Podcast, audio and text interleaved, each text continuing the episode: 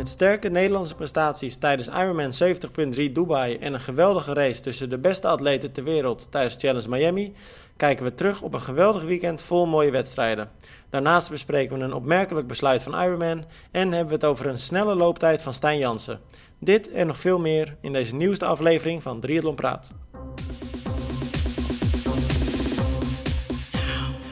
Ja, jongens. En dan zeg ik eigenlijk automatisch jongens. Uh, maar Romy is er dit keer uh, niet. Dus ik uh, richt me tot jou, Arjan. Maar we hebben eindelijk weer een, een, echt een weekend vol met races gehad. Want we hadden, nou ja, we noemden het net natuurlijk ook in de intro al. Miami, Challenge Miami hebben we gehad. Ironman Dubai. Dus echt twee, twee grote, grote races. Ja. ja, ik weet niet hoe het met jou zit, Arjan. Ik heb ervan genoten. Ik ook. En ik uh, stond uh, vol verwachting op uh, vrijdagochtend, want het was vrijdag natuurlijk. De grote racedag. En, waren was vroeg, ook... hè, Nederlandse tijd? Ja, het was echt vroeg. En er waren ook nog wat races in het weekend in, in Australië en Nieuw-Zeeland. Maar de grote races waren in Dubai en Miami, zoals we al zeiden. en eigenlijk een beetje teleurgesteld stond ik op, want weinig updates vanuit Ironman. eigenlijk alleen maar te goed te volgen via de live timing. En ook dat duurde best lang, dat was wel jammer. Ehm, dat we daar niet heel veel beelden kregen. Had ik eerlijk gezegd ook helemaal niet verwacht. Want dan heb je, heb je eindelijk een, een wedstrijd en dan laat je het eigenlijk een beetje schieten. Best opmerkelijk, toch? Ja, en Dubai was uh, ja, in mijn herinnering, maar misschien is dat helemaal verkeerd dan, altijd wel redelijk in beeld gebracht. In ieder geval met wat vaste punten op de ka uh, uh, met camera, vaste camerapunten, zeker bij het lopen. En ja, dat miste ik nu gewoon echt. En moest je, je moest echt op social zoeken richting wat updates en stories. En uh, dan uh, onderhand tussentijden. Dus ik zat met Romy wel wat te appen van heb je dit en dit gezien en die en die. Maar ja, uiteindelijk was het toch wachten op de, op de tijden. En uh, gelukkig gaven die wel wat uh, meer inzicht in het wedstrijdverloop. Ja, en als je dan op die tijden wachtte en wat je zei, hè, die gaven wat meer inzicht op het wedstrijdverloop. Uh, maar dan werden we wel als Nederlanders zijnde getrakteerd, want er werd gewoon goed gepresteerd. En Romy heeft het natuurlijk in de wedstrijdverslagen ook opgeschreven. Uh, maar we hadden Dieder Diedericks die, uh, die echt super knap zevende werd. Tessa Kortekaas uh, kort daarachter achtste. Nou, Tristan Aulij die werd achttiende bij de mannen. Ja. En dan slaan we nu eigenlijk voor het gemak Lianne van Nooy over. Um, die natuurlijk van origine ook gewoon Nederlands is. Maar nu niet voor Nederland uitkomt. Maar eigenlijk op papier zou je dus kunnen zeggen... drie Nederlandse ja. dames in de top 10 en nou ja, een, een man in de top 20. we hebben wel eens slechtere dagen gehad qua Nederlandse atleten. Ja, zeker. En Tristan, uh, echt een goede dag. Uh, ik had hem vooraf uh, wat minder nog ingeschat. natuurlijk, we hebben allemaal anderhalf jaar geen races gehad. Dus was het wel een beetje benieuwd hoe iedereen uit de startblokken kwam. Maar ja, hij liet goed zien dat hij mee kon gaan. En ook op de fiets gewoon nog echt goed mee. Uh, maar dat fietsen was bij de mannen wel een, uh, ja, wel een ding nog, nog, dat was een uh, Voor we het daar eventjes over hebben, wil ik nog heel veel inhaken op. want jij zegt het verbaast je een beetje. En we hadden natuurlijk met elkaar kort ook al even voor de wedstrijd van hè, wat verwacht jij en wat verwacht, verwacht de rest. maar um, Tristan was natuurlijk afgelopen jaar was hij ook bij Challenge Davos. Hè? Daar heb ik hem toen gezien.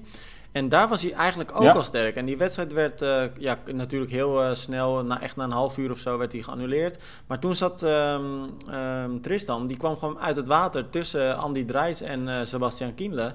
En zat, ja, het fietsen werd naar vijf kilometer stopgezet, ja. maar wel vijf kilometer, waarvan drie kilometer of zo omhoog. maar hij zat er gewoon bij, hè? Dus toen liet hij eigenlijk al wel zien sterk te zijn.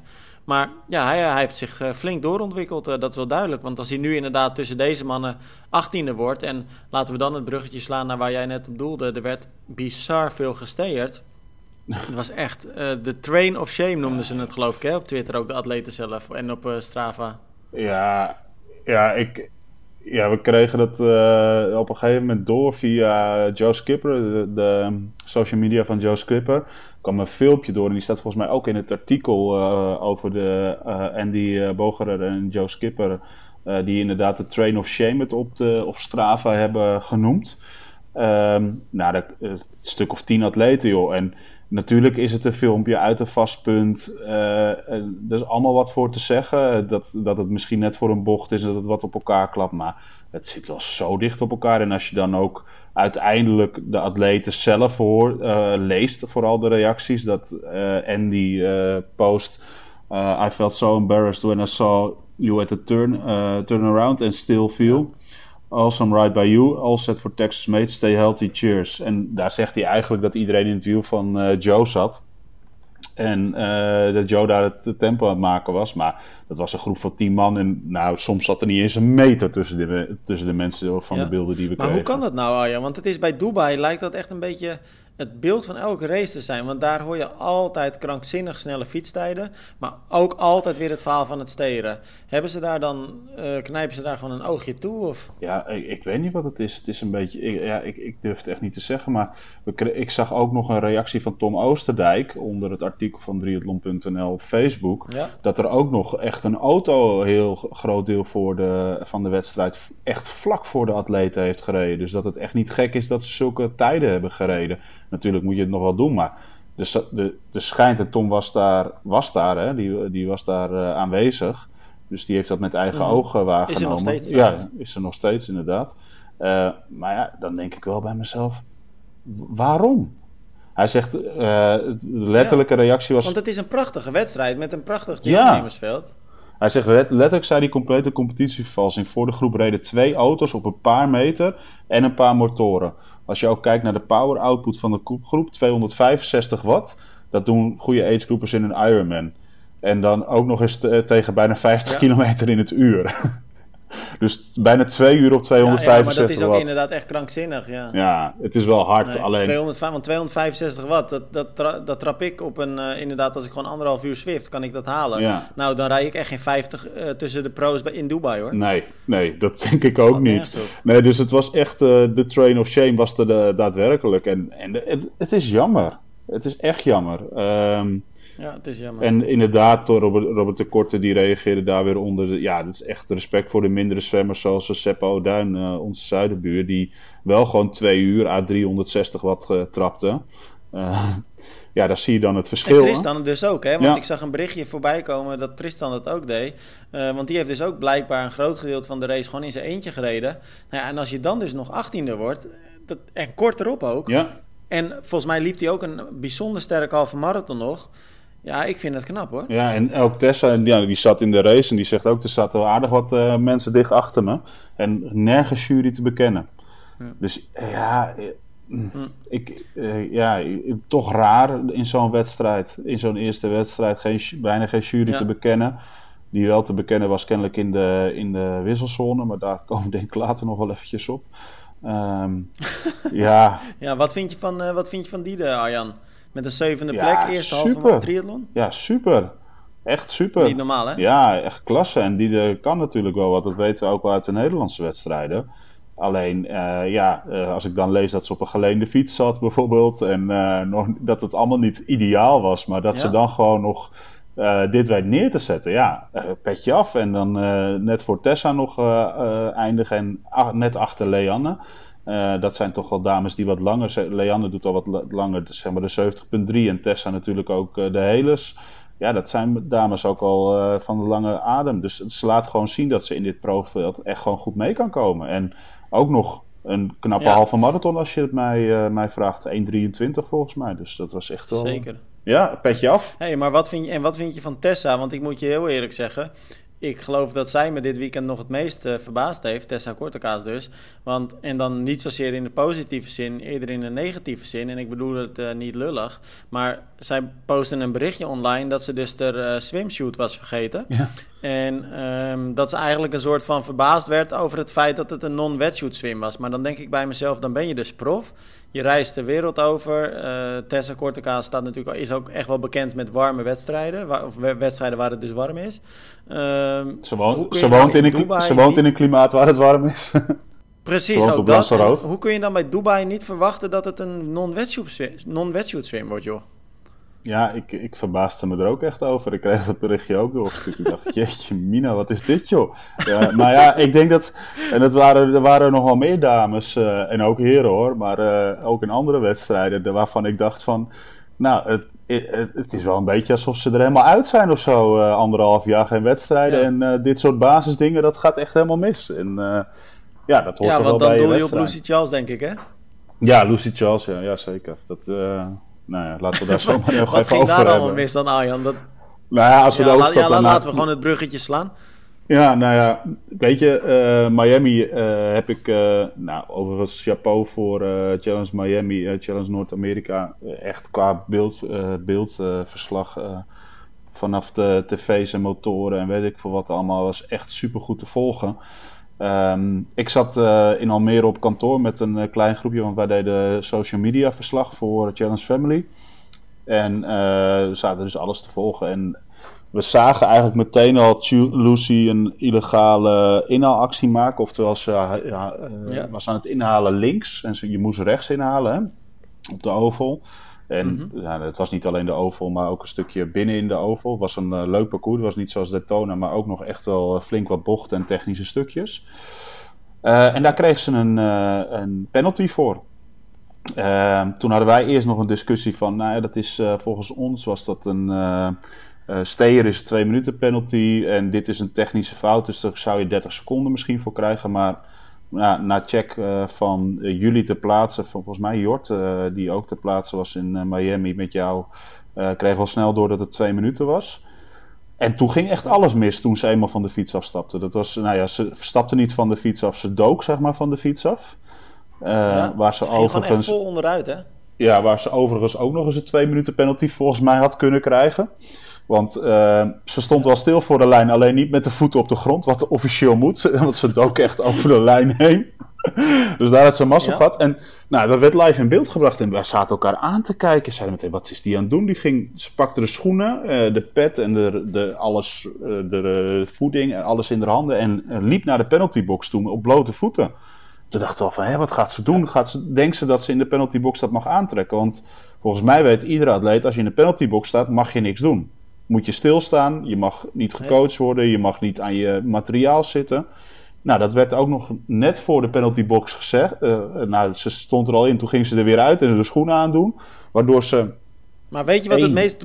Wat zal ik je daar wat over vertellen, Arjan? Dat was echt bijzonder knullig. Want ik stond dus bij die penaltybox. Want uh, wij kregen dus door dat ze die penalty had gekregen. En uh, dus toen ben ik gelijk naar die penaltybox gegaan. Om eventjes daar te kijken. Nou ja, ook hoe ze eraan toe was. Hè? Want dat heb ik in Daytona natuurlijk bij Anne gedaan. Dan kun je toch even kort ook vragen van... joh, hoe gaat het? En nou ja, ja. Uh, hoe staat het ervoor? Maar toen kwam ze dus aangerend met die schoenen en inderdaad met die cap. En um, toen stond ik daar met. Um, Talbot. Hoe heet die, uh, die uh, Amerikaans. Ja, Talbot Cox inderdaad. Ja. Die Canadees is dat. Is, hij is Canadees toch, geloof ik? Nee, Amerikaans. Oh, Amerikaans. Nou ja, dat maakt ook uh, verder niet uit. In ieder geval met hem stond ik daar. En um, dus wij vroegen eigenlijk gelijk aan de jury van... joh, het klopt toch dat je niet in de, in de penaltybox je schoenen aan mag trekken? We dachten van ja, misschien is er een andere regel ingesteld. Um, ja. En grappig genoeg wist de jury het zelf eigenlijk niet eens. Dus die gingen gelijk bellen. En toen uh, riep Telbot, um, ja, eigenlijk ter preventie maar... van joh, Lucy, let op. Zorg ervoor dat je niet in die penaltybox uh, je schoenen aandoet. En toen keek ja. ze echt heel verbaasd. Nou ja, en toen ging ze inderdaad maar een metertje voor die penaltybox... ging ze weer uh, zitten om snel de schoenen aan te trekken. En toen liep ze dus die, die penaltybox in. Maar, heel, maar ze was helemaal verbaasd. En ja, maar dat was echt heel raar. Van, joh, wat gebeurt... Ja, het was echt raar. En toen vroegen we ook nog aan haar van... joh, wat gebeurde er nou met die, uh, met die wissel, tijdens die wissel? En toen zei ze dat ze... ja, de kramp schoot een beetje in de been. En daardoor kreeg ze hem niet helemaal goed los meer. Maar goed, ja, ze, maar het, het, was, het, het, was echt uh, heel raar. Uh, het, het, leek wel alsof ze niet helemaal scherp was. En ze was wel scherp, want ze, ging die, ze zat een beetje die uh, laatste ronde, of de, net voor de laatste ronde, reed ze nog tweede op 10, 15 seconden. En toen pakte ze nog wel, uh, ging ze ja. nog wel even gas geven. En toen kwam ze met 2 minuten 10 kwam ze uh, voorsprong van de eerste groep de fiets af. En toen dacht ik nog, kijk, dat is precies goed. Want dat betekent dat je je penalty kan pakken en meteen kan aansluiten bij ja. die goede lopers. En Jody Stimson die erbij zat, de latere winnares. En door dit... door dit natuurlijk. Ja, door dit had ze meteen 10 seconden achterstand. Want als zij gewoon de schoenen bij de fiets ja. had aangedaan, had ze ook die 200 meter, wat het was, denk ik, gewoon op de schoenen kunnen rennen. Ben je al iets sneller. Uh, had ze niet weer terug moeten gaan. Uh, ze was niet scherp. Uh, maar ja, weet je, uh, chapeau voor Jodie Stimson uiteindelijk. Want die liep wel een hele goede wedstrijd. Ongelooflijk. Ja, die, die was echt, echt sterk. Ja, die won hem inderdaad, Jodie Stimson. Had ik niet verwacht. Hadden weinig mensen verwacht ook, denk ik. maar het is ook eerlijk een... gezegd had ik verwacht dat... ehm, wat wil je zeggen? Nee, het is ook een van haar eerste halve triathlons hè, voor haar. Dus het is, ze heeft er wel een paar gedaan. Alleen ze komt van de Olympische afstand natuurlijk. En is wel een atlete die nu de overstap wel aan het maken is naar die 70,3 afstanden. Ja, maar de grootste teleurstelling was denk ik voor die race bij de vrouwen ja, toch Paula Findlay. Want die zakte aardig door het ijs. Na twee keer een overwinning in Daytona had ze nu echt een totale off-day. En vooral tijdens het lopen. Ze kwam er echt gewoon niet aan te passen. Ze ging helemaal stuk. Maar ook al op de fiets zakte ze al flink weg hoor. Uh, op de fiets was het al uh, natuurlijk... Uh... Ja, maar toen race ze nog wel zeg maar in dat groepje. Ja, toen race ze nog wel het groepje. Maar Daytona wist al op de fiets al natuurlijk al wel wat te doen. En dat wist ze nu ook niet. Daar had ze niet echt de kracht voor. Nee, ze was niet, niet in de vorm. En ik denk dat heel veel mensen Paula Findlay op het podium hadden gezet, inderdaad. Uh, maar dat, uh, dat kwam ze zeker niet. En de Spaanse, de Spaanse ja. Sara Perez aan mijn hoofd, en er zat nog een derde naam achter, die verbaasde me. Goeie, kijk, het is een, ook een ITU-atleet, dus een atleet op Olympisch afstandniveau. heeft daar best wel leuke prestaties, gewoon in de top 20 World Cups gedaan. En ook in Hamburg vorig jaar, waar Maya zo'n mooie prestatie neerzette, liep ze bijvoorbeeld 30 seconden langzamer dan Maya. Dus die kan ook nog best wel hard lopen. Dus um, je zag uiteindelijk wel dat ze veel te veel energie bij het fietsen, denk ik, had verspeeld. Om het nog echt uh, qua loopniveau uh, vol te houden. Maar ging goed mee, ook in haar eerste halve triathlon. Was echt chapeau ook voor haar hoor. Ja, nou ja, zij was denk ik ook wel echt de verrassing van de dag. Want het was natuurlijk al geweldig om te zien dat ze in de voeten van Lucy uh, meezwom. Lucy had een swimsuit aan, Sarah Perez zwom gewoon, gewoon in de uh, badpak. hè? Ja. Uh, nou, ja. ja. precies. Ja, ja, ja, het was zo'n, ja, maar dat nog zo'n korte, zeg maar, zonder broekspijpjes. Ja. Dus ja, dan heb je toch nog weer wat minder drijfvermogen. Nou, ik denk niet dat Lucy het heel erg gewend is dat er iemand in de voeten zwemt. Had ook niemand eigenlijk voorspeld. Maar vervolgens, die Sarah, die, die nam gewoon echt de leiding tijdens het fietsen. En die reed makkelijk. Dat was echt niet normaal. Wat dat betreft vond ik het heel erg jammer dat zij... Uh, want ze lag ja, de hele tijd uh, derde. Maar echt in de laatste kilometer werd ze nog ingehaald door, uh, door Jackie Herring dan. Ja. dus ja, uiteindelijk net geen, geen brons op een paar seconden na. Ja, dat baal ik dan altijd wel van. Kijk, voor zo'n hering, ik gun het er van harte hoor. Maar ik vind het dan op zich wel leuk als zo'n Sarah, iemand die je dus eigenlijk niet verwacht, die dan de hele dag zo, zo ja, aan het veld trekt. Dan verdien je ook wel een medaille of zo, hè? Ja, ja zeker. En uh, je ziet denk ik nog wel de onervarenheid. Want je zag Lucy af. Het, volgens mij twee of drie keer wisselde het een beetje hè, tussen Lucy en Sarah wie de leiding nam. Uh, en toen dacht ik na de tweede keer van als Sarah nu verstandig is, weet je, toch een nieuwe, een nieuwe afstand voor haar. 16 kilometer lopen is toch wat verder dan die 10 in de ITU-wedstrijden. Wees verstandig en ga gewoon achter Lucy rijden. En ga gewoon 5 seconden achter Lucy rijden. En uh, uh, verspeel niet te veel energie. Maar ja, ze pakte toch weer brutaal elke keer de leiding. En ja, ook dat is mooi hè. Uh, dat zo'n atlete gewoon denkt van ja, ja, scheid aan, ik pak gewoon de leiding en ik doe het gewoon. Maar ja, verstandig is het denk ik niet geweest. Maar ik denk dat het een hele goede leerschool voor haar is en dat we haar zeker mogen gaan opschrijven voor de toekomst. Ja, nou, want het maakte de wedstrijd uh, interessant en, uh, en spannend. Wat ook echt super interessant was, uh, ja, maar ja, weet je, dat is echt een inkoppertje. Was om, ja, ik ga hem gewoon de GOAT noemen, the greatest of all time, Jan Frodeno. Hij was ook in Miami. Ja. En ja, wat moet ik erover zeggen eigenlijk? Hij kwam en hij zag en hij overwon, hè? ja, en ja, ik, uh, ik krijg er gewoon kippenvel van, uh, uh, Tim. En dan ben ik serieus. Het is geen grapje. Maar als ik gewoon even bedenk wat die man allemaal kan. En wat hij al heeft laten zien. En dan ook hier weer. En las, las ik wel ergens. Ja, Lionel Sanders had een paar seconden snellere looptijd. En dacht ik, ja, maar heb jullie Jan zien lopen? Uh, als ik hem op beeld zag, nou jij stond ja, erbij. Die heeft gewoon lopen freewheelen. Jij, jij stond erbij, dus ik denk dat jij het nog beter kon zien, uh, Tim. Maar hij, ik kreeg op een gegeven moment een foto van jou doorgestuurd waar hij gewoon grapjes aan het maken was tijdens het lopen met, uh, met het publiek. Dat was echt bizar. Ik dacht van ja, weet je, die. Het was echt bizar. Die loopt zo comfortabel en die man, dat is. Hij is 39, hè? Vergis, vergis je niet, hè? Hij is 39. En dan zou je toch wel denken, nou, die gaat zijn hoogtepunt wel een keertje bereikt hebben. Maar voor nu lijkt het er nog niet op hoor. Voorlopig niet. En ik, zal je vertellen, want ik, ik was erbij en uh, ik zag hem de dagen voorafgaand aan de race. Uh, tijdens de uh, ja, oefenjes. Ik kon even trainen op de baan. En, uh, dus ik heb hem daar zien lopen. Ik heb hem daar zien fietsen.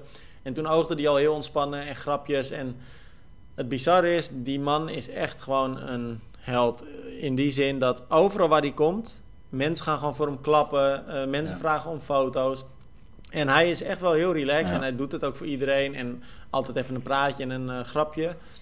Maar tijdens de race, ook tijdens de race voor de start was hij gewoon aan het lachen. Hij was grapjes aan het maken. Heel relaxed.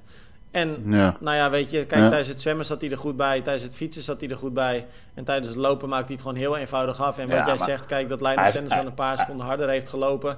Het, ja, Jan Frodeno, die was echt gewoon relaxed aan het lopen. En natuurlijk, hij heeft heus wel gepusht. En zeker die eerste rondes. Maar elke ronde dat hij doorkwam, uh, praatte hij ook gewoon tegen mij. Want dan maakte ik een foto en dan zei hij bijvoorbeeld uh, van zoiets van, uh, ben je weer bezig, weet je wel. Dus hij was gewoon echt relaxed. en hij vroeg dan aan zijn trainer of aan zijn manager eigenlijk steeds even de tussentijden. En dan hoorde hij gewoon twee minuten voorsprong of drie. En dan, weet je, dus hij wist ook gewoon, ja, dat is prima. En hij zwaaide naar het publiek elke ronde en lachen. Dus ja, dit was eigenlijk gewoon een easy dagje voor hem. En, ja, en, en, en de, het wedstrijdverloop liep eigenlijk helemaal voor, ook gewoon in zijn voordeel. Hè. Kijk, hij kon in de, in de voeten van uh, Ben ja. kon die zwemmen. Dat is ook uh, zo'n atleet die wel wat langere, uh, al wat, wat langer de halve afstand combineert met korte afstand. Want die heeft heel lang de hoop gehad nog naar Peking, te, of naar, naar Peking zo voor mij nou, naar Tokio te kunnen. voor de mixed relay, voor het mixed relay team van Amerika. Eh, daar is hij net afgevallen bij uh, de laatste uh, scheiding. Um, en nu is wel wat meer aan zijn focus aan het verleggen, volgens mij, naar de halve. En die kan gewoon goed zwemmen. Werd ook derde, hè? En dan wil ik het toch even gezegd hebben, Arjan. Jij ja. hebt het voorspeld gewoon. Ja, ja, ja, ja. dank je, dank je, dank je. Nee, nee, nee. nee. Maar ik, ja, ja, dat was nee, maar dat is toch netjes. Want ik herinner me nog dat ik tegen jou zei, nou, het is echt een goede atleet. Uh, maar toen zei ik ook nog, in Samorin zakte die ook best wel door het ijs. Ik zie hem echt geen top 3 halen. En moet ik er ook heel eerlijk bij zeggen, het leek er ook lange tijd niet op dat hij dat ging halen hoor, nu. Maar op het laatst sloeg ja, hij toch aardig toe en pakte hij gewoon nog even die derde plaats, ja. Ja, zijn loopbenen had hij gevonden, zeker. En uh, overigens ook jammer bij de mannen, net zoals dat het bij Sarah Perez was. Bij de mannen toch wel een van de mannen die het uh, wedstrijd maakte. Ehm, de Deen Marcus Detlev. Die we in Daytona ook al zagen opstormen tijdens het fietsen. Nou, die man kan fietsen, jongen. ik denk dat Starkey ja, daar hadden we allemaal van verwacht dat hij dan naar voren zou fietsen. maar ik denk dat Starkey omkeek en dacht: wat gebeurt er nou? Ik word nog bijgehaald gewoon door iemand. Dit heb ik nog nooit meegemaakt. Hij had een paar seconden, paar seconden had hij inderdaad een snellere fietstijd dan Starkey nog. Ja, en ik denk dat Starkey dat nog nooit heeft meegemaakt dat er iemand hem bijhaalt tijdens het fietsen. Dus, uh, dus echt respect. en ja, die zakte er ook echt de laatste kilometers helemaal doorheen, zelfs nog naar plek 5 of 6. Uh, omdat er echt een groepje achterliep, ja. inderdaad, met uh, Canute en, uh, en wat, wat namen. Maar ja, over Canute, ik heb hem toen in Samarin gesproken en ben hem een beetje gaan volgen. En ook nog wel eens contact met hem via social media. En ja, ik, um, ik denk dat hij heel veel in zijn mars heeft als hij zich helemaal gaat focussen op, op de 70 of op de halve afstand, op de middenafstand. Um, dat ja. hij nog meer kan dan hij nu al laat zien. Dus ja, ik uh, nou verwacht... ja, jij zei ook, hè, van hij had zijn, loop, loopbenen gevonden. En ik interviewde hem natuurlijk, want ik heb de top drie mannen en top drie vrouwen na, gelijk uh, na de finish geïnterviewd. En uh, Ben Knoet zei toen ook van, joh, ik heb de laatste week heb ik me heel erg gericht op het lopen. En nou ja, ik zie nu eigenlijk al dat het, dat het zich uitbetaalt. Dus ja. Nou ja, dat was ook wel duidelijk te zien, want hij liep eigenlijk... Ik, ja, ik, ik heb eigenlijk eerlijk gezegd de loopsplits niet bekeken, maar ik denk wel dat hij een van de snelste halve marathons liep daar in Miami. Ja, uh, volgens mij liep uh, uh, die Portugees is het, ehm, de, de, waarvan we nog dachten, waarom gaat hij nu op kop lopen van het groepje met Lionel Sanders? Die liep een ronde achter en toen ging hij op kop lopen van het groepje van Lionel Sanders. Nee, je bedoelt dachten, Mauricio Mendes, denk ik, hè? Oh ja, de Mexicaan was het, sorry. Ja, Mexicaan, nu het zegt. Ja, Mexicaan is ja, die staat bekend om zijn snelle looponderdeel natuurlijk. Um, en die ging op, het groepje, uh, op kop van het groepje de eerste paar honderd meter lopen. Terwijl Lionel Sanders al een ronde had gelopen. Toen dachten we, nee, doe dat nou niet. En uh, gelukkig ging Lionel er heel snel overheen. ja, maar ja, ook die. Maar als je het dan over een atleet hebt. Ja, ik raak niet uitgesproken over deze wedstrijd, Tim. Maar ik heb het interview van jou met Lionel Sanders gezien. En daarna ook nog wat andere interviews gelezen en gezien met hem. Maar wat een atleet is dat ook, hè? Echt niet normaal. Vet, hè? Ja, maar, maar weet je wat me nou elke keer verbaast, Arjan? Je ziet die Lionel Sanders rennen en je ja. denkt gewoon... Dit kan niet. Hoe kan het dat hij zo hard loopt? Hoe kan maar dat? Hij liep op kop van het groepje, Tim. met, met toen nog Canute erbij en nog een paar lopers erbij, jongen. En dan zie je hem lopen en dan zie je daarachter die loopstijl. En dan denk je, hoe kan hij weglopen van dit groepje? Hoe kan dit? echt, het kan gewoon niet. Het is echt niet normaal. en ehm, dan heb je Starkey al die die kan lopen. maar overigens een van de commentatoren over dat hoorde jij denk ik niet. Want een van de commentatoren, ehm, ik zit even te denken wie dat nou was. Nou, ik kom nu hier op die naam. Uh, ja, en there goes Starkey. Um, yeah, how do we call it? In the Starkey style. ja, dat is ook zo'n iemand die, die, ja, die echt gewoon een stijl heeft dat je denkt, hoe kom je vooruit? Maar ja. Ja, het enige verschil is alleen dat Starkey volledig door het ijs zakte. Want die ging van positie 1 naar 9. En Lionel Sanders deed precies andersom. Want die ging ergens van positie 10 naar positie 2. Ja, ja, die liep echt heel sterk. Maar ik sprak, maar... Ehm, ik sprak na afloop ook eventjes met Belinda Granger. Ehm, zij regelt voor Challenge Family. Uh, ja, zij doet eigenlijk alle contacten met de pro's. Dus zij zorgt dat alles geregeld wordt voor de pro's. En um, die zei ook, kijk, wat Lionel gewoon heeft, is... Hij heeft een pijngrens die gewoon echt hoger ligt dan bij de gemiddelde andere pro. Hij kan zo lang pijn lijden en door blijven gaan. En dat blijkt ook wel uit de. Want ook, ik was ook bij de persconferentie de dag voor de wedstrijd. En toen hadden ze het ook nog eventjes over zijn uh, uurrecord. Hè, wat hij natuurlijk in Canada mhm. had verbroken. Weet je wat hij toen aan wattage trapte? Nee. 600? Ik heb geen idee, joh. Ik heb geen idee. 500, 600? Nee, nee, nee. Dat is wel echt veel te hoog. Maar nee, zijn FTP ligt op ongeveer 395 voor een uur. Maar dat is krankzinnig. dat is uren. Dat is een uur, ja, natuurlijk. Ja, dat is echt een hard. Uur, ja, precies, voor een uur. Dat is echt niet normaal, joh. maar het was wel grappig, want toen zeiden ze van... oh, dus jij gaat dan de wedstrijd wel winnen. En toen zei hij ook heel terecht... nou ja, dat is natuurlijk echt helemaal niet waar. Want kijk, je kunt nog wel een hoog FTP hebben... maar er komt bij deze wedstrijd heel veel meer kijken. Namelijk, nou ja, wat jij ook net al zei... die technische stukken, de bochten... Uh, maar ook de wind, de warmte, uh, het wedstrijdverloop... het feit of je met een groepje mee rijdt of niet. Dus... Ja. het is wel heel leuk natuurlijk, zo'n hoog FTP, maar je wint er niet per definitie een race mee. Hij zei er wel bij, het helpt natuurlijk wel, want ik kan dus wel lang door die pijn heen gaan. Nee, maar dat, dat helemaal eens. Maar ik zou hem nog wel eens zien als hij wel de aansluiting weet te vinden met, met een Jan Frodeno. En uh, juist vanwege die pijngrens die hij heeft. Want nou, ik heb hem wedstrijden zien winnen in uh, Samorin. Nou, die heb jij ook gezien, Tim. Ik denk dat hij daar wel tien keer door de pijngrens is heen gegaan. Uh, en ik denk dat ik nog nooit iemand zo diep heb zien gaan uh, op een triathlon. En dat meen ik serieus. Die, die man die kan echt, echt door de pijngrens heen. En het is gewoon jammer dat hij. Dat ze, ja, hij heeft nu gewoon een goed zwemonderdeel. Uh, wat was het, 1600 meter uit mijn hoofd? was het zwemmen? Of 1900 meter was het zwemonderdeel? Ja. Nee, 1600 was het. 1600, ja. ja. En dan verliest hij twee minuten. Ja, als hij toch eens gewoon op 30 seconden eruit komt. En dit was echt goed voor hem, hè? vergeet me niet. Vergis, ja. vergis niet. Twee minuten is echt weinig wat hij verliest. Maar ja, als hij toch eens een goed zwemonderdeel neerzet. Dan wil ik, wil ik het nog wel eens zien met, met gewoon de, de mindset die hij heeft. Ik denk dat hij heel ver zou kunnen komen. Zijn reactie was wel goud wat, hè Arjan? Hij, wat hij na afloop zei, dat hij, hij zei eigenlijk gewoon heel eerlijk... weet je, ik heb echt heel veel snelheid, maar de snelheid van Jan, die heb ik gewoon niet. En als je race met Jan, ja, dan weet je eigenlijk dat je race om de tweede plek. Ja, maar hij begon toch ook iets in het interview met jou. Uh, de precieze woorden pin me daar niet op vast. Maar ja, daar staat hij, the greatest of all time. En weet je, ehm, eh, hij, wil, hij wil, het, wil het zelf niet zeggen, maar het is wel zo. Ja, ook zoveel respect uh, voor, voor Jan kwam eruit. dat ik denk van het is gewoon echt, het is ook echt een persoonlijkheid. En het is ook echt een mooie atleet. En niet iedereen is gecharmeerd van hem, maar ik, ik ben echt heel erg gecharmeerd van, van Lionel. Ook gewoon hoe hij zich altijd wel terugvecht, ondanks dat hij wel ook wel diepe dalen heeft gekend uh, in zijn, uh, nou, toch nog wel tamelijk korte uh, profbestaan. Het is echt wel een, ja. echt een mooi atleet. Nou, zeker. Hey, wat dat betreft ook genoeg over Miami. Want nou ja, je zei net ook al heel terecht, eigenlijk raken we er niet over uitgesproken. En weet je, dat geldt ook voor Dubai, want het waren gewoon echt twee, twee prachtige wedstrijden. Ehm, in Dubai gebeurde wel iets minder leuks. En dat was het feit dat Team Angel Wolf... Um, en dat is, een, ja, dat is eigenlijk vergelijkbaar met bijvoorbeeld een Team Fleur hier in Nederland. Dat is een vader met een gehandicapt kind. Um, dat nou ja, ook de triathlons doet. Dus net als bij Team Fleur, het gehandicapte kind in een boot mee uh, aan het middel. Op de fiets in een karretje en uh, met het lopen ook in een, uh, ja, een soort rolstoel. Uh, nou, ja. super prachtig natuurlijk dat dat kan en dat dat mag. Alleen, ja. Ja, en ik kan eigenlijk de reden niet zeggen, want volgens mij heeft Ironman er nog steeds niet op gereageerd. Uh, maar zij werden een uur van tevoren, dus echt een uur voor de start pas, kregen ze te horen dat ze niet mochten starten ja, zelfs, bij Ironman uh, ik, hoor, ik hoorde zelfs in sommige berichten 40 minuten uiteindelijk voor de start. En ja. ik stuurde het volgens mij gisteren naar je.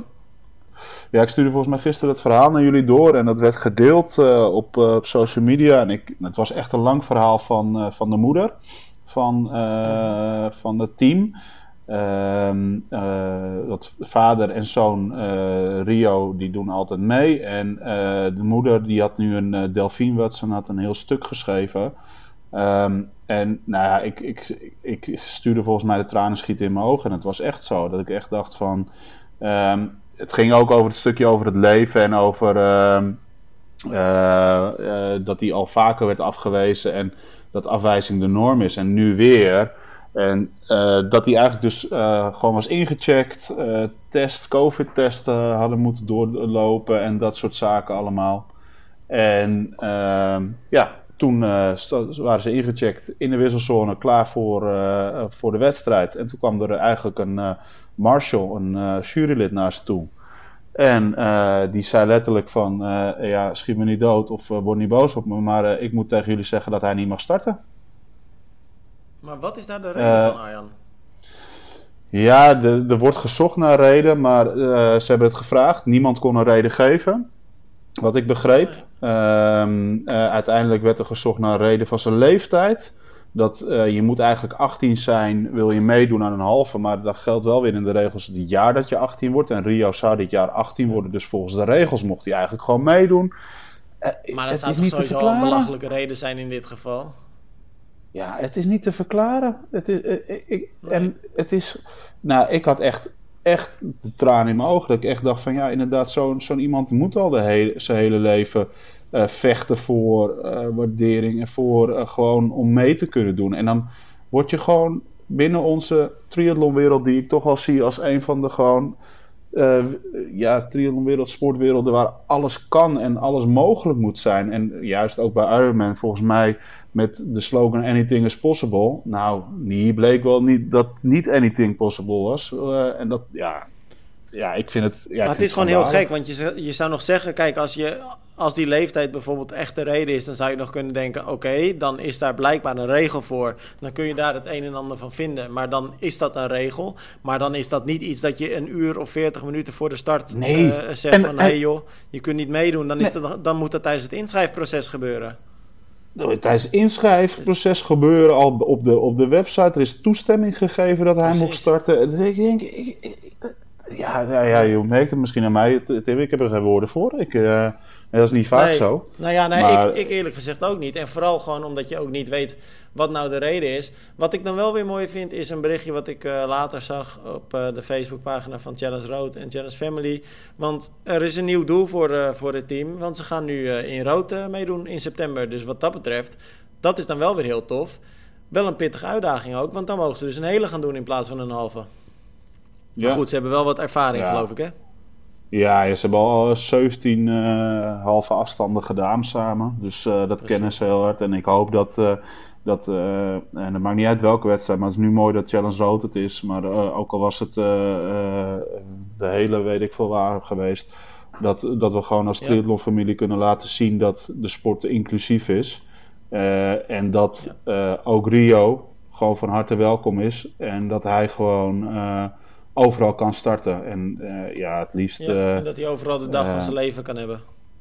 Ja, echt. En ik, ik weet dat, jij noemde Team Fleur. We hebben natuurlijk in Almere ook nog verschillende teams aan de start gehad. En ik weet hoeveel um, vreugde en hoeveel um, intens geluk ook, ook dat soort kinderen erdoor kunnen krijgen door te sporten met hun ouders. En weet je, laten we gewoon zorgen dat dit en wij kunnen dit nu niet veranderen, maar ik hoop echt wel dat Ironman, Ironman Dubai, wie er ook voor verantwoordelijk is, de, de, de triathlonband van de Verenigde eh, Arabische Emiraten, ik weet het allemaal niet, maar laten we zorgen dat dit gewoon nooit meer gebeurt, want dit is echt gewoon, ja, het is gewoon te schandalig voor woorden. Ja, nee, absoluut. hey Arjan, ik, heb je, ik ga het gewoon even zelf zeggen, want ik hoopte natuurlijk heel erg dat jij het zou doen. Maar wat vind je er nou van dat ik de Pro-Am heb gewonnen? Ja, um, ja, ik, ik, ik, vond het wel echt wel, uh, echt wel, echt wel een dingetje, Tim. Jij stond gewoon, uh, jij stond gewoon op het hoogste. Ja, jij stond op het hoogste. Dus voor de luisteraars, hè, dus in, dat is een eigenlijk een beetje Amerikaans, hè, Tim. Uh, de Pro-Am race. Dat is uh, dat je kan bieden op. in Daytona was het ook al dat je kan bieden op, bieden op een race met een pro. Die dus meedoet in de pro-race. En ehm, kan je racen met uh, Lucy Charles, met ja, eigenlijk met iedereen. Dan moet je een bot doen en dan kan je daar meedoen in een trio, hè, in een estafette. Ja, het geld gaat dan naar het goede doel? Ja, gaat naar het goede doel. En uh, altijd mooie goede doelen die eraan vasthangen. En uh, jullie hadden geboden uh, op Pablo da Peña, de Challenge Family ja. ambassadeur. Nou ja, als Challenge Family afgevaardigde leek me dat ook wel heel mooi. En Pablo zwom bij jullie. Want de pro's die zwemmen volgens ja. mij altijd hè, in het format. Ja. En dan, jij hebt gefietst. En Jort, ja, Jort heeft gelopen. Op kleine fiets en... trouwens. Ja. Ja, weer de te kleine fiets. Jij zocht die excuus natuurlijk weer waardoor je... Want volgens mij kwam je als vijfde, vierde, vijfde van de fiets af. En Jort moest het weer goed maken met het lopen. Ja, ja, en dat deed hij wel overigens wel heel erg goed hoor, moet ik zeggen. Want die liep, uh, liep gewoon... Uh, onder de 20 minuten op de 5 kilometer. En dat, ja, nee, hij liep, hij, nee, hij liep 20 minuten 50 liep hij op de, op de 5. Oh. En, uh, dat is voor hem een uh, persoonlijk record. Dus hij liep echt, uh, echt sterk. Heeft geloof ik een minuutje achterstand die ik met het fiets had opgelopen, liep hij goed. Dus echt sterk. Maar weet je, ja, ik zat dus inderdaad weer op een fiets. Wat zei je?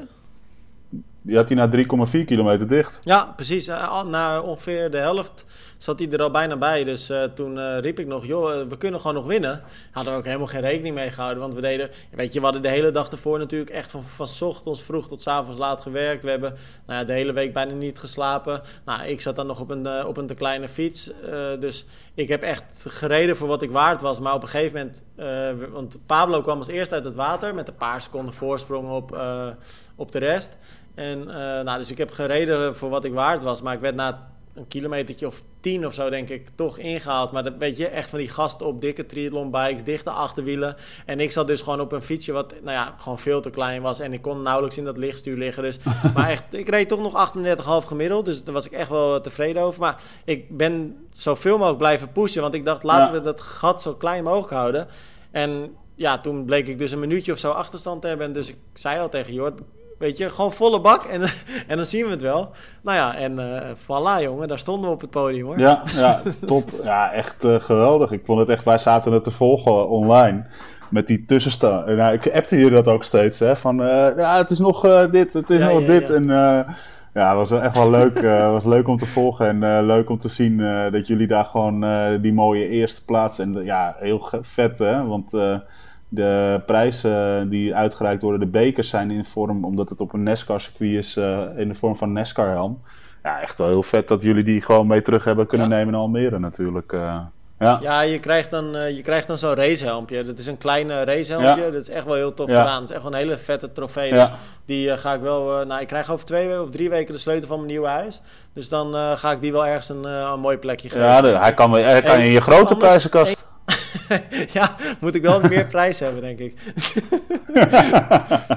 maar um, het was wel grappig trouwens, want we zaten dus met Pablo en uh, Pablo uh, González de Peña. En die had de dag ervoor ja. ook wel een beetje een off-day, was heel erg teleurgesteld. Dus ja. we waren natuurlijk eerste geworden. En toen zei ik, uh, toen appte ik hem, want hij was eventjes naar het hotel, geloof ik. Dus toen zei ik uh, van, joh, kom eventjes terug naar het uh, stadion, want we hebben zo'n prijsuitreiking. Dus hij zei, oh ja, dat is goed, dan kom ik er zo aan. Dus ik zeg, ja, is voor jou ook wel fijn. Dan heb je ook een keer een prijs, joh. nou, dan moest hij wel lachen natuurlijk. maar dat vond hij wel grappig, hoor. nee, Pablo kan het wel hebben. ja, ja, ja, zeker. hey, nog één dingetje, want dat was ja. eigenlijk ook heel tof om te zien. Stijn Jansen, die uh, heeft ook een uh, heerlijk weekend achter de rug. Al was hij volgens mij erg beroerd van zijn eigen prestatie, omdat hij echt diep was gegaan. Hij zei: Ik heb me eigenlijk nog nooit zo kloten gevoeld. Zoveel pijn uh, heb ik gehad. Maar die heeft gewoon even 30 minuten 25 gelopen op een 10. 10 kilometer dus. Ja, maar Stijn is goed bezig met zijn persoonlijke marketing, Tim. Ja, echt, ja, ja, ja chapeau is, hoor. ja, die, die pakt het lekker op in, zo, in die coronatijden. Veel van zich laten horen. En nu ook weer uh, dit leuk aangepakt met die 10 kilometer. Uh, ja. PR-aanval. Hij liep uh, vijf maanden geleden net boven de 32 minuten. de 10. En hij wilde onder, die, onder de 31, dacht ik, dat het doel was in eerste instantie. Volgens mij ook. En wat ik later, later las, was dat ze trainer Guido Gosling 30-30 had gezegd. En okay. uh, nou, het werd 30-25. Ja, onder uh, echt wel pittige omstandigheden. Want ik begreep later dat er heel veel wind stond in Nederland. Uh, maar er ontstond ook al snel een discussie onder het bericht. Uh, want ja, je ziet op het filmpje wel heel duidelijk dat hij achter een ja. fietser, maar ook achter een, achter een auto loopt. Ehm, ja, wat, wat, vind jij, ja. wat vind jij ervan, Arjan? Ja, uh, tuurlijk, je hebt er voordeel van. Ja, laten, we, laten we er niet heel, uh, heel moeilijk over doen. Je hebt daar voordeel van. En dat is heb je in een wedstrijd maar wel een beetje storm in een glas water, toch? Ja, joh, kom op. Het gaat, om, het gaat erom dat hij... Uh, het is niet, allemaal niet officieel. En uh, het gaat erom dat hij gewoon een goede aanval doet. En uh, ja, we, we hebben het net over Dubai in het begin. Ja, daar heb je ook voordeel als je achter een auto fietst. Dat blijkt ook wel. ja, als je achter een auto loopt, heb je ook voordeel. Maar alsnog moet je het wel fietsen uh, in Dubai en moet je het nog wel lopen in, uh, in, in, Twente, in Enschede, waar, uh, waar Stijn, Stijn het gedaan heeft. En ehm, heel veel respect voor, voor die prestatie. En het zou mooi zijn om iedereen gewoon de mond te sturen dat hij straks bij de eerste officiële 10 kilometer wedstrijd ook gewoon weer even 30-30 loopt. Dan dan laat hij gewoon zien dat hij het kan. Ja, weet je Arjan, laten we wel wezen. Je kunt mij, ach, je, je, je, kunt mij achter 10 vrachtwagens zetten, maar dan loop ik nog steeds geen 30, 25. Het is echt wel een bizar snelle tijd. Ja, daarom. daarom dat, ik denk van ja, tuurlijk heb je er voordeel van. Maar je moet, dat, wat ik zeg, je moet het nog steeds lopen en je moet het nog steeds doen. Uh, en dan nog denk ik dat er weinig uh, triatleten in, uh, in Nederland, ook al lopen ze achter een auto, deze tijden lopen. Dus het is gewoon, gewoon goed gedaan van Stijn. En ik hoop dat hij het uh, dat nu zijn volgende stap uh, wordt. Want uh, dat is denk ik een van de stappen. In de wet ook ergens las ik dat onder een berichtje die hij zelf volgens mij postte. dat hij dit loopniveau ook richting een triathlon weet te krijgen. Want dat is nog altijd wel de uitdaging van Stijn. En ik hoop dat, hij dat, dat hij dat voor elkaar krijgt. Maar hij heeft in ieder geval mooie stappen gezet. Ja, zeker. En ja, weet je, nou, Arjan, klasse. Ja, nou, klasse. Laten we hem daar inderdaad uh, op afsluiten. Want dat is het zeker. En uh, dan gaan wij volgende week uh, gewoon weer een nieuwe podcast maken. Hopelijk dan weer met Romy erbij. En dan uh, bespreken we dan natuurlijk gewoon weer het nieuws van nou ja, deze aankomende week. Misschien ook wel over de verkiezingen, want daar wordt ook nog het een en ander over gesproken. Weinig aandacht voor sport. Dus laten we ook eventjes gaan kijken wie er uh, straks de verkiezingen gewonnen heeft. En dan in de loop van de weken daarna ook even kijken welke formaties er gemaakt gaan worden. En wat dat mogelijk voor de sport gaat nou ja, veranderen of wat voor invloed dat gaat hebben. Maar voor nu gaan we hem stoppen en dan spreken we elkaar eerst volgende week weer. Tot later. Yes. Later.